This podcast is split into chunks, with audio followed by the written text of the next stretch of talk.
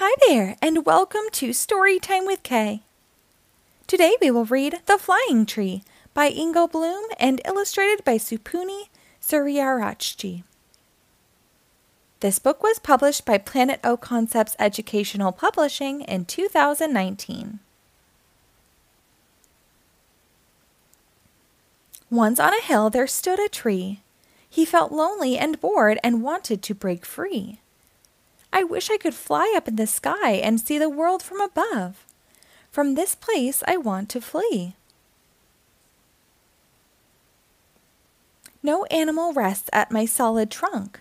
No bear, no deer, not even a skunk. The spring came and a swallow sat down on the tree. Can you give me shelter? she asked. Sure, it's all free. This place is boring, said the tree. I would love to see some other places. I can do magic, the swallow said. I know a lot of other spaces. Suddenly, the tree felt like he was pulled out of the ground, all with his roots with a cracking sound. He was lifted up in the sky and heard the swallow cry, Use your branches to move and fly. The other trees stood in wonder, whispering, Come back soon. The tree was fast, hovering like a wonderful balloon. They flew over lakes and forests and fields and over a cloud. The tree cried, Yoo-hoo! very loud. Soon they came into a fog and could not see. The tree was exhausted but enjoyed to be free. Do you like what you see? the swallow asked. They looked back to a hill they just passed. The tree nodded happily, but needed a rest. He wished he could build something like a swallow's nest. When they landed on a mountain, it was much too cold. The tree did not like that. The place was odd and old. They carried on and came to a big city. They saw some trees that didn't look very happy.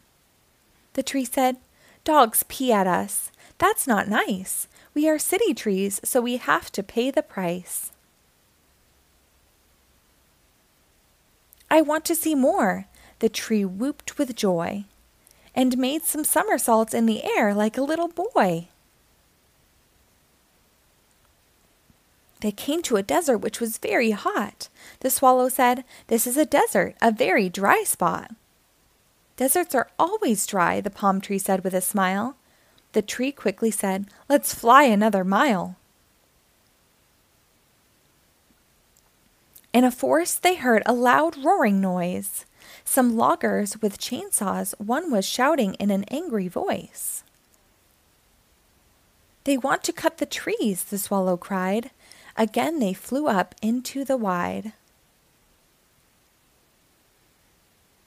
Early next morning they saw a hill not far away.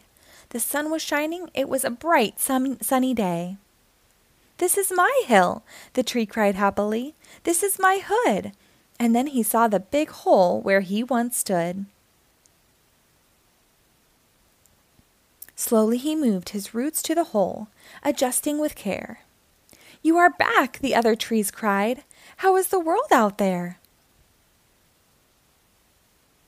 And the trees told them about his adventure, closing with the words, There is no place like home.